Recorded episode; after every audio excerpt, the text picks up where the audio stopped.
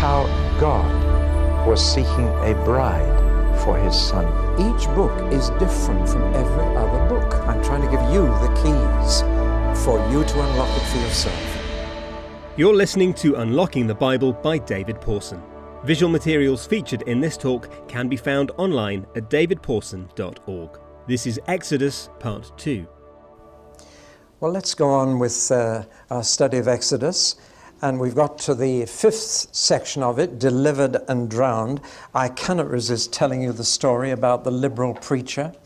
You know what a liberal preacher is? That's a man who reads his Bible with a pair of scissors and he cuts out all the miracles. And this liberal preacher was preaching about the Exodus, and he said there was no miracle. He said, at that time and in that place, the Red Sea was only half a meter deep. And a lady in the congregation shouted out, Hallelujah! And he stopped. He said, Why do you shout hallelujah? She said, The great miracle. He said, But I've explained it. It was only half a meter deep, and they just waded across. Uh, uh he said, What miracle? She said, drowning the Egyptian army in half a meter of water. Whichever way you look at it, it was a miracle. Having said that, let's look at the practical side of it. And first of all, the question of which was the route they took out of Egypt into the land of Canaan. There are three possibilities, which you will find in various commentaries and Bible books. The first is what's called the northern route, that they left Goshen here and they went through this row of sandbanks. These are sandbanks in a shallow part of the Mediterranean, and they crossed the sea there. The Mediterranean they crossed, says this theory, and uh, couldn't be followed by the chariots across the sandbanks. If you look at a map of uh, Egypt, you'll find those sandbanks marked and uh, this is called Lake Serbonis inside, and then went on to Kadesh Barnea. That's one theory. The second theory is that they went straight across to Kadesh Barnea. That's the middle theory. But there was a line of fortresses roughly where the Suez Canal is. The Egyptian had a very strong defense line here against any invasion from the east, and they would have had to get through that line of fortresses, which is, I think, unlikely. They weren't armed and they weren't uh, able to fight. The third possibility, which I believe is the right one, was the southern route, going down to Mount Sinai. This was where Moses had been a shepherd for 40 years. He knew this country. And it was down here that I believe he led them, and certainly Jebel Musa, as the mountain is called today, is the one in long tradition where Moses received the Ten Commandments uh, Sadat, the president of Egypt, wanted to build a building on top of Mount Sinai that would combine a Jewish synagogue, a Muslim mosque, and a Christian church in one building, but he was assassinated before that could happen. But all the tradition in the Middle East puts uh, Sinai down here. But let's look at this area in greater detail because this might explain something. The Bible doesn't say that God divided the Red Sea. What it does say is that he sent an east wind which divided the Red Sea. Now, how could an east wind divide a sea? That's the question that many have asked. Well, let's look at that area in a little more detail. The Great Bitter Lakes were actually joined up to what we call the Red Sea in the olden days, and they were joined up by a shallow sea called the Reed Sea. And in fact, the Hebrew is much more likely to be the Reed Sea than the Red Sea. Here is what we now know as the Great Bitter Lake, but in those days it was joined up through this marshy channel called the Reed Sea. The fortified line came right down to the Bitter Lake. The Israelites left Goshen and came south because Pharaoh would only let them go into the desert thinking he could always bring them back from there. So you can imagine them camped here, hidden by a cloud. God sent a cloud to hide them from the Egyptian army approaching from that side. Now, if this was where they crossed, then two natural forces could have divided it. A strong east wind would drive the water of the great bitter lake that way, and on an ebb tide, the water of the Red Sea would be going that way. So, can you see a division coming? rather than a Cecil B. DeMille two walls of water coming, here we have it. But of course, it doesn't explain the miracle at all. Why did the east wind just happen to come at the right time? Says God sent it. So, in looking at it in a sort of down to earth way like this, we're not trying to explain away the miracle. Uh, at the very least, it's a miracle of coincidence. But in the Bible, there's no such thing as coincidence, there's only providence. But I believe that's what happened. And in fact, um, a satellite photograph of this area reveals the channel that linked up, the Reed Sea, is still there, but it's dry now. Can you just see it? The Great Bitter Lake, you can see the line from a satellite photograph, you can see the old Reed Sea very clearly, whereas on the ground it's not so clear. But you can just see it joining up there. So that I believe the southern route across the Reed Sea and down to Sinai is almost certainly the right route. From there, they headed north again to Kadesh Barnea. This way, they avoided that fortified line on the eastern front of Egypt. To me, the striking fact about this crossing of the Red Sea or Reed Sea is the fact that it happened on the third day after the Passover lamb was killed.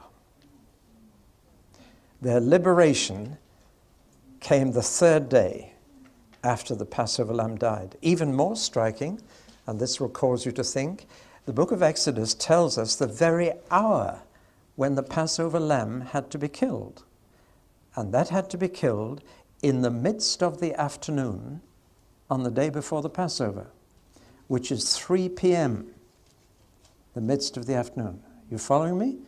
Passover lamb dies at 3 p.m. On the third day after that, they finally escape, and they're free of Pharaoh and will never see him again. Beginning to see things. Well, we'll see more as we go on. Let's now move on to the next section. I have to go back to the original. Provided and protected. They are now in a place where there is no support for human life except a few Bedouin. It is certainly not a place to take two and a half million people plus animals. There would be both external problems and internal problems which Moses had to face. The external one was food and water. Where do you get enough food and water? The answer is God had to provide it. And He provided food for them in the form of little round pieces of whatever lying on the desert floor every morning. And when they harvested it, they found it was edible. They gave it a name. They called it, what is it? In Hebrew, manna but it means, what is it? What's for breakfast, mummy? What is it? What are we having for lunch? What is it? What for supper? What is it? Not again. And they lived on what is it for 40 years. We call it manna as if that's a beautiful name, but that's all it means. But they then complained, it was literally, literally bread from heaven. That's picked up again later in the Bible. But they lived on bread from heaven. They complained bitterly that they weren't getting any meat. They were used to a high protein diet in Egypt and they complained they weren't getting enough meat. Always tricky to complain to God.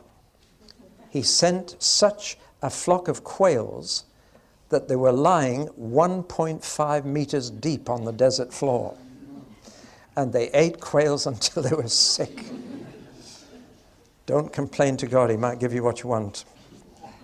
What about water? Well, they had a real problem with water. The first oasis they came to was this place. That's a photograph of a place called Marah. And they saw water there and they dashed to it and tried to drink it.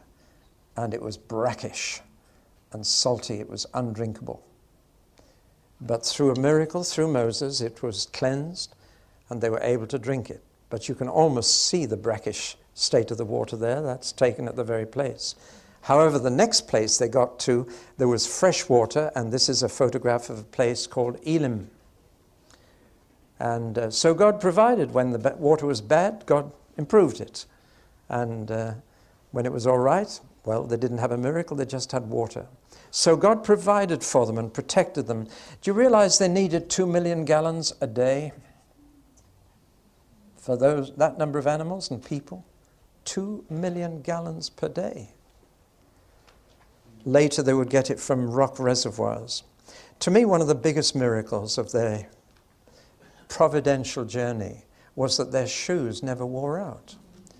I've been in sandals climbing Mount Sinai, and it wrecked the sandals. The sharp stones of the desert of Sinai wreck shoe, shoes quickly. And it says their shoes never wore out. Now, you either have to say this is true and God did it, or you have to dismiss it all as legend. There's no in between stage when you read statements like this. But they also had internal problems. Can you imagine that number of people camping together?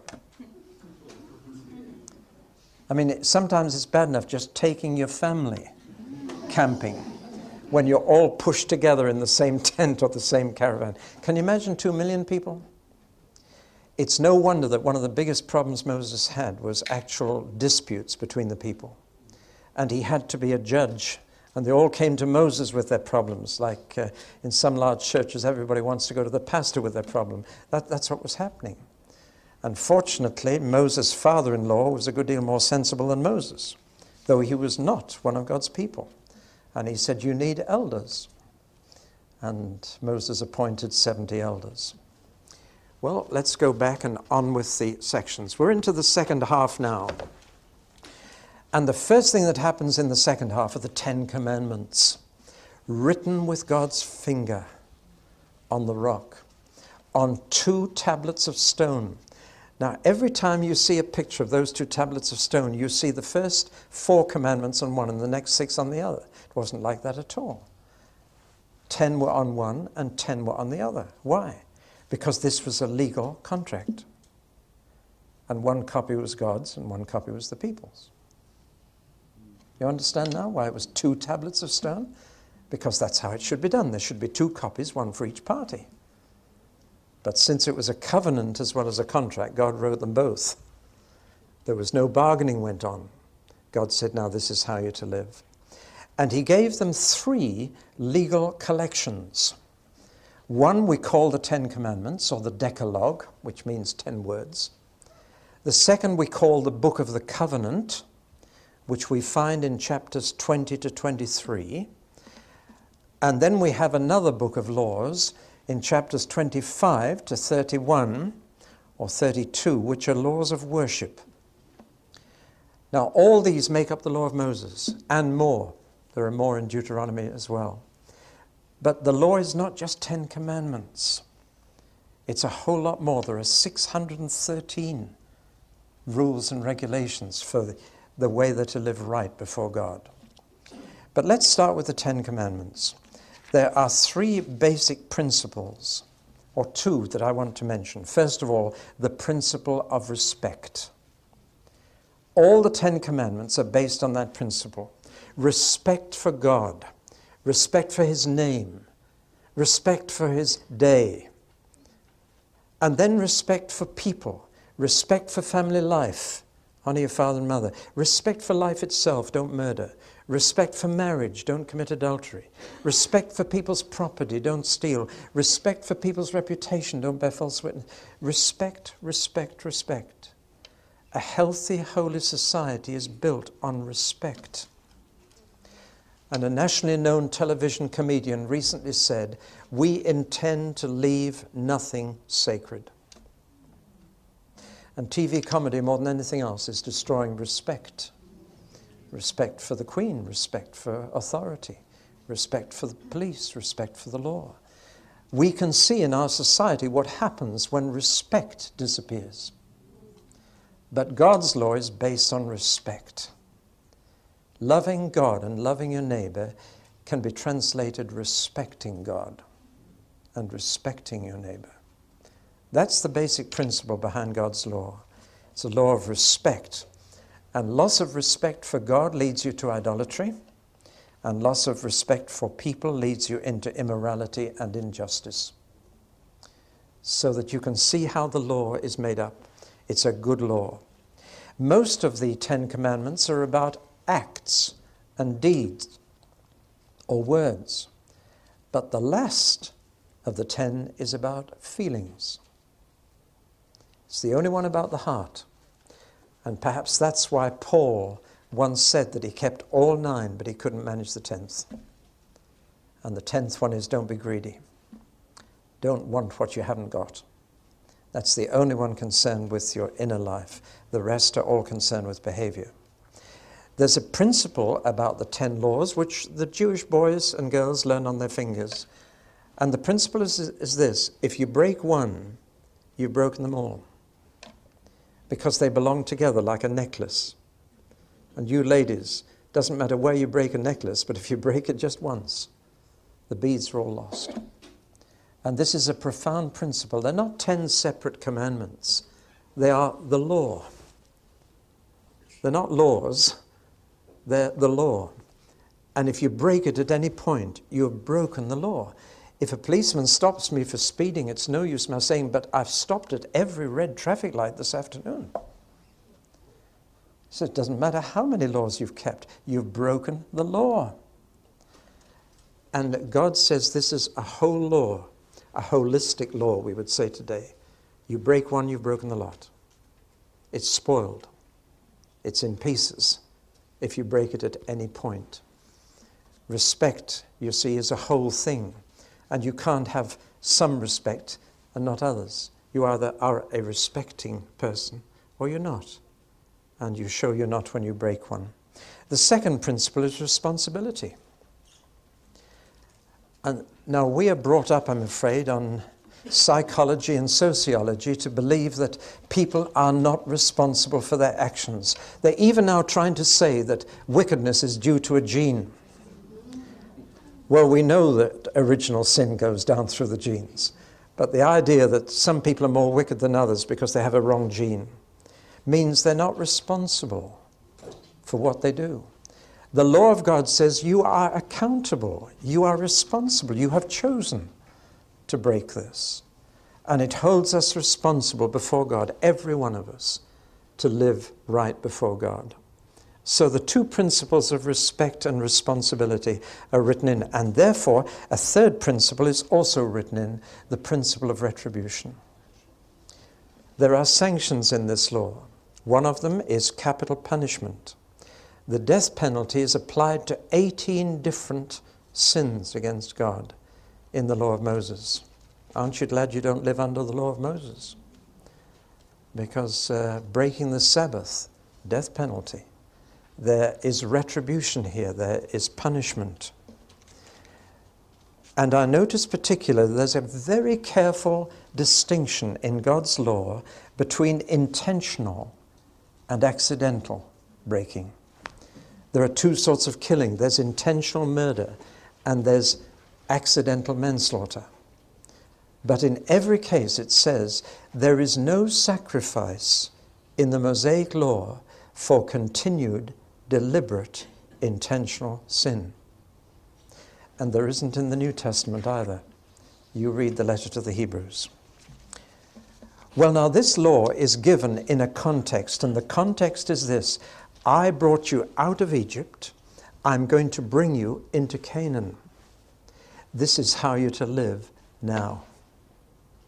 Now, that's an important point. It's on the basis of what God has done for them and what He will do for them that He appeals to them to live right now.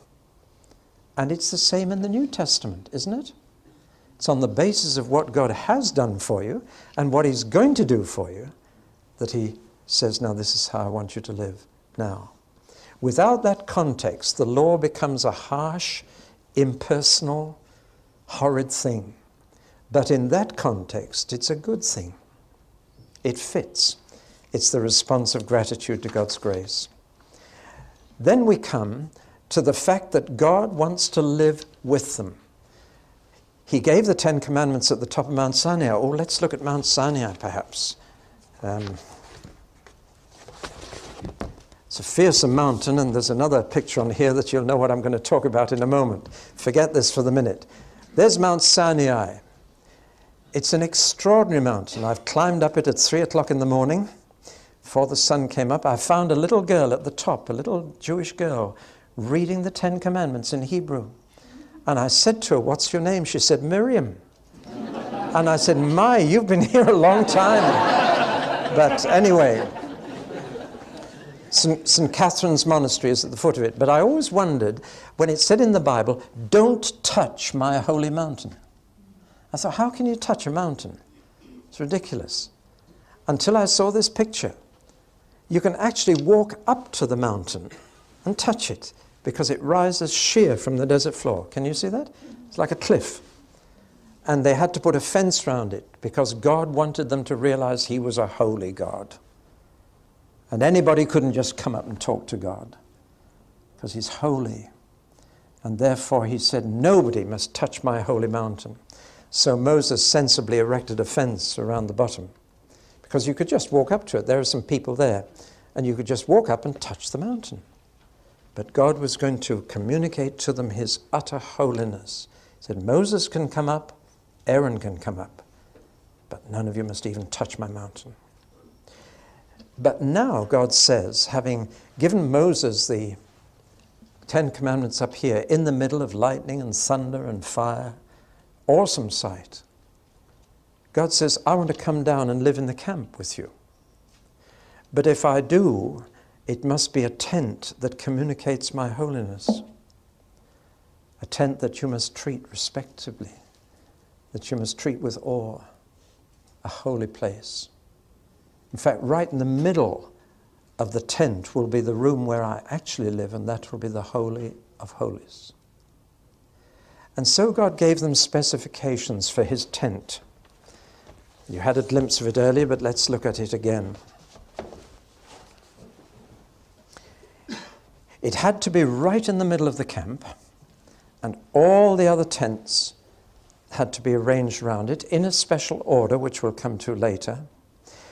And immediately around it were the priests and the Levites, so that they were between the ordinary people and the holy place. And the tent itself had to be fenced off with only one entrance. And then God's tent was inside, but that had two rooms, and the inner room was God's room.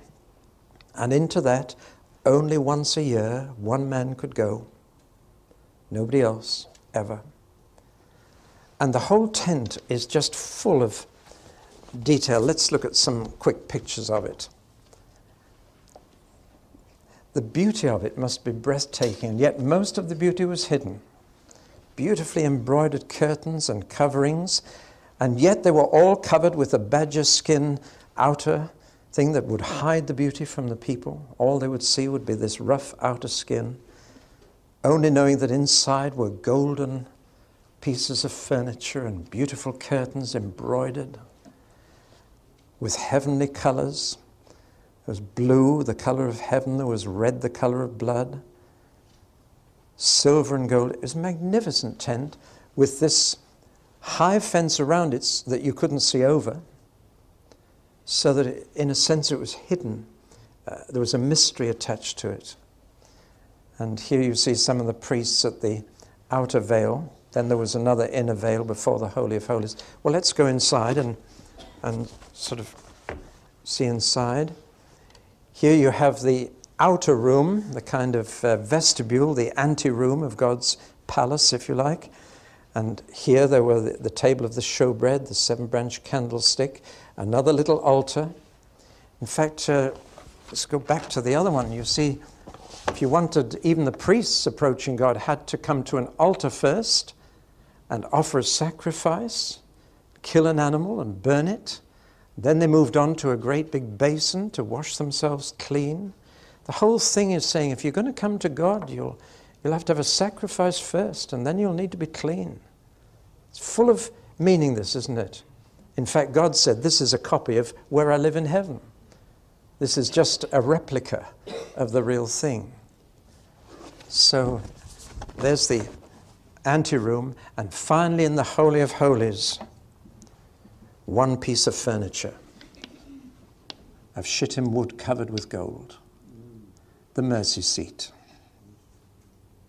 the cherubs inside some manna. They never saw it. Even when this tent was dismantled and moved somewhere else, this was covered up. And the tent was, had to be carried by special people, and the ordinary people had to keep a thousand paces away from it until it was erected again.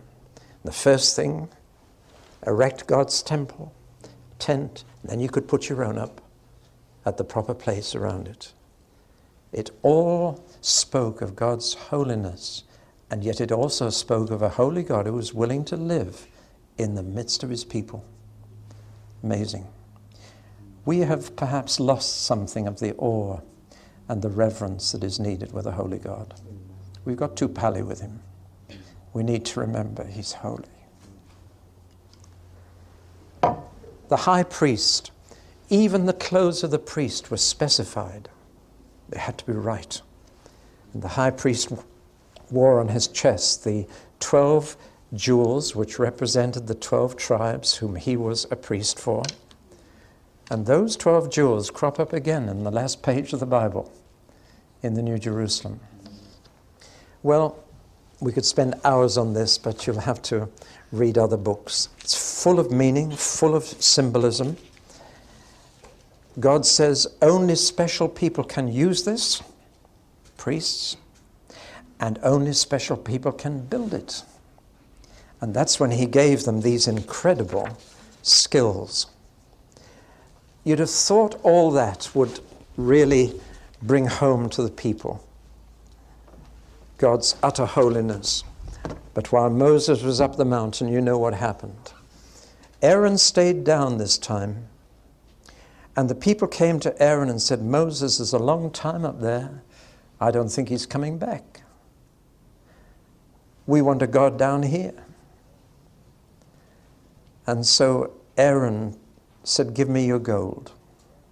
And they gave gold. And Aaron told Moses later, I put it all in a melting pot, and out came this. I mean, if you're going to have an excuse, you can think of a better one than that. But that's what he had the bare face to say to Moses. I just put the gold in and look what came out. Now, of course, that photograph is of an Egyptian god. I told you about the bulls and the calves, a symbol of fertility. And the bull is very common symbol. I'm told there's a golden bull like that outside the European Stock Exchange in Frankfurt on Main. It's a symbol of wealth and fertility, prosperity. And this came out, said Aaron. And because idolatry leads to immorality, because the loss of respect for God leads to the loss of respect for people, they had a wild orgy. Well, you know the story, it's a sordid bit. And when Moses came down and saw what was going on, he broke both copies of the law and smashed them he was only symbolizing what they were doing. They'd smashed it already. And he said, How could you do this? And then he went back up the mountain. He said, God, I'm fed up with them. And God said, So am I. and God said, I think I'm going to finish with them. I think I'll try someone else.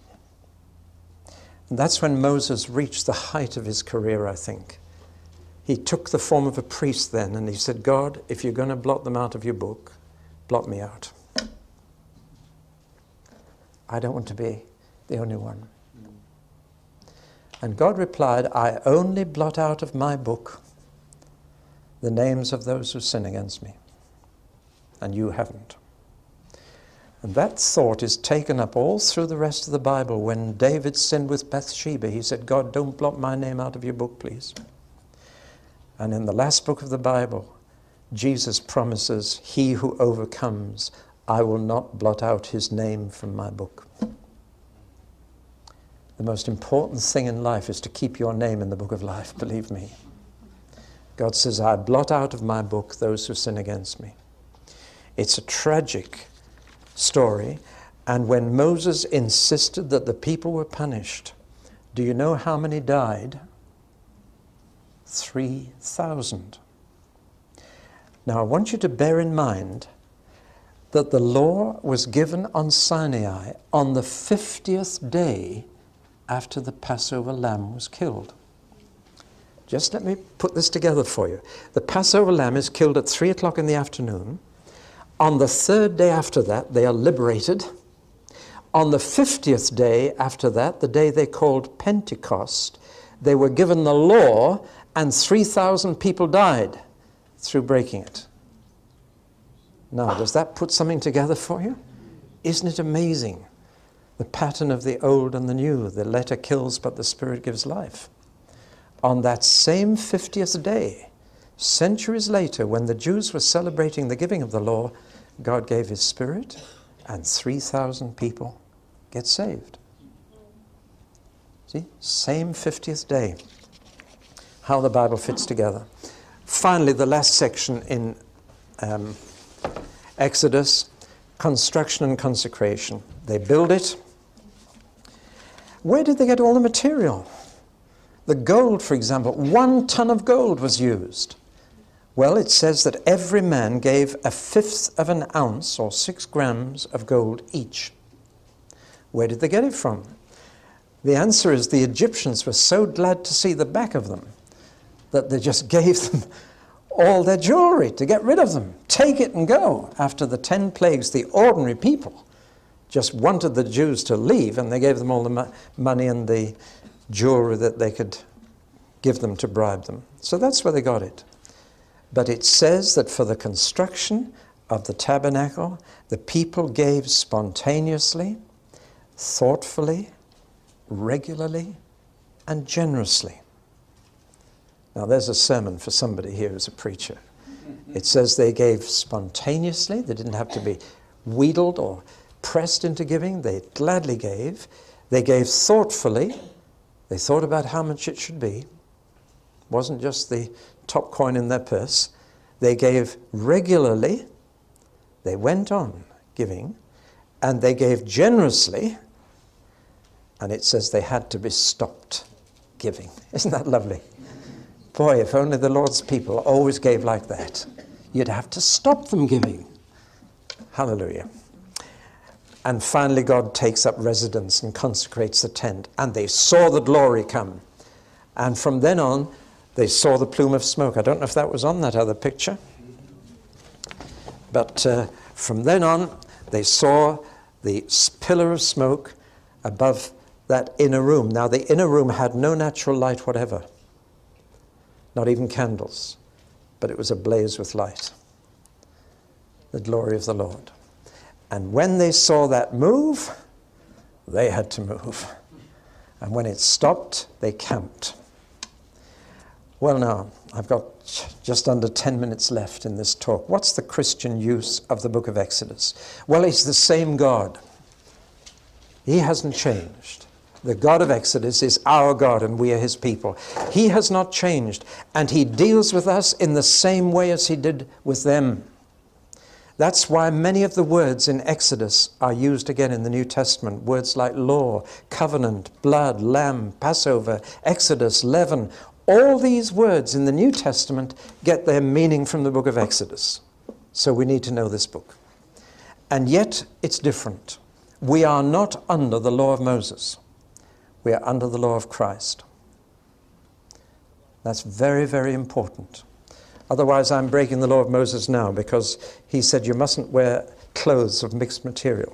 It must be pure wool or pure cotton. I'm breaking the law of Moses. But I'm not under the law of Moses. I'm under the law of Christ. Now, in many ways, that's harder, and in other ways, it's easier. But the first way that Christians apply the book of Exodus is to apply it to Christ and see Christ in this book. Search the scriptures, he said, for they bear witness of me. Now, the Exodus is central to the Old Testament. All the books after Exodus look back to Exodus as the redemption on which everything else is based. The cross is central to the New Testament. In what way is the Exodus connected to the cross? Well, six months before he died on the cross, Jesus was on top of Mount Hermon that snow capped mountain at the north of Israel, 4,000 feet high. And he talked with Moses. And Luke's gospel tells us what they talked about. I wonder if you've ever noticed what they talked about. It says they talked about the exodus which Jesus was about to accomplish in Jerusalem. Isn't that amazing? Moses and Jesus talking about the exodus that Jesus was going to accomplish. That gives us a clue. Jesus, of course, died at three o'clock in the afternoon, at the very minute when thousands of Passover lambs were being slaughtered. That's why Paul says, Christ, our Passover, has been sacrificed for us. It's all there. So the angel of death can pass over. He rose from the dead on the third day after it, and it's his resurrection that liberates us from death. He is the bread from heaven. New Testament says he is the rock from which Moses drew the water for the children of Israel. John in his gospel says the word became flesh and tabernacled among us. What an interesting word to use. Literally, and pitched his tent among us. For the tabernacle to us is Jesus, God dwelling in the midst of people. So we understand Christ much better now. And he said, I didn't come to destroy the law, but to fulfill it. So we apply the book of Exodus not only to Christ, but to Christians. For example, crossing the Red Sea prefigures baptism. Paul says the children of Israel were baptized into Moses in the Red Sea, and you've been baptized into Christ. What crossing the Red Sea was for them, your baptism is for you. Did you ever see that link? Amazing link. We too have a Passover meal regularly. For the Lord's Supper is simply a Passover. I went to a synagogue in northeast London, northwest London, Finchley, and I, I was the honored guest and sat next to the rabbi for the Passover meal. Wonderful privilege. And he took bread and he broke it, gave thanks for it, and gave it to the people. And then he took a cup of wine and he gave thanks and he passed it to the people. And then he happened to look at me and he said, This is not communion. he saw on my face what I was doing, what it meant to me, because this was my Passover meal. See, I was remembering the setting free, the liberation of Christ.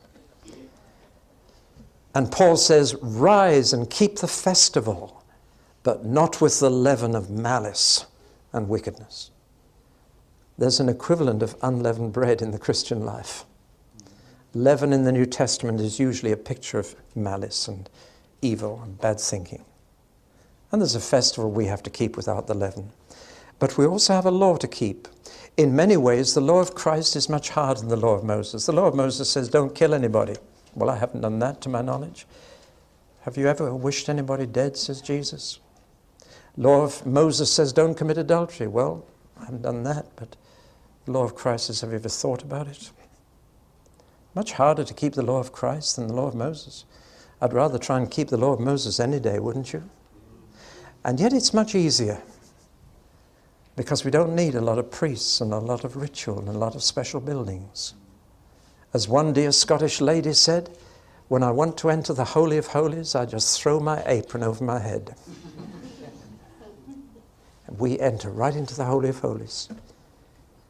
Whenever you pray, you can enter the holiest place of all, unhindered, in the name of Jesus. There's a big dif- difference then between the new covenant and the old. Under the law given at Pentecost, 3,000 die. Under the Spirit given at Pentecost, 3,000 live. I'd rather have the Spirit than the law. And the Spirit writes the law inside. But there is still a future deliverance for Christians equivalent to the Exodus. If you read the book of Revelation, you'll find the plagues of Pharaoh are going to happen all over again. There is an astonishing correlation between the plagues at the end of history and the plagues of Pharaoh. And those who remain faithful to Jesus will come through all that and be victorious And do you know what the book of Revelation says? That the martyrs and those who have overcome all the pressures of persecution outside and temptation inside, they will sing the song of Moses. In heaven, you'll hear the song of Moses. And if you go back to Exodus in chapter 15, the first song recorded in the Bible is a song composed by Miriam to celebrate the drowning of the Egyptians in the Red Sea. And when all these worlds, this world's troubles are over and we are safe in glory, we can then sing the song of Moses. We shall have had a double exodus both the exodus of the cross, which has happened already, and the escape from all the trouble that's coming through Jesus Christ our Lord. Amen. You have been listening to David Pawson's Unlocking the Bible. Visual materials featured in this talk and other free resources like this can be found online at davidpawson.org.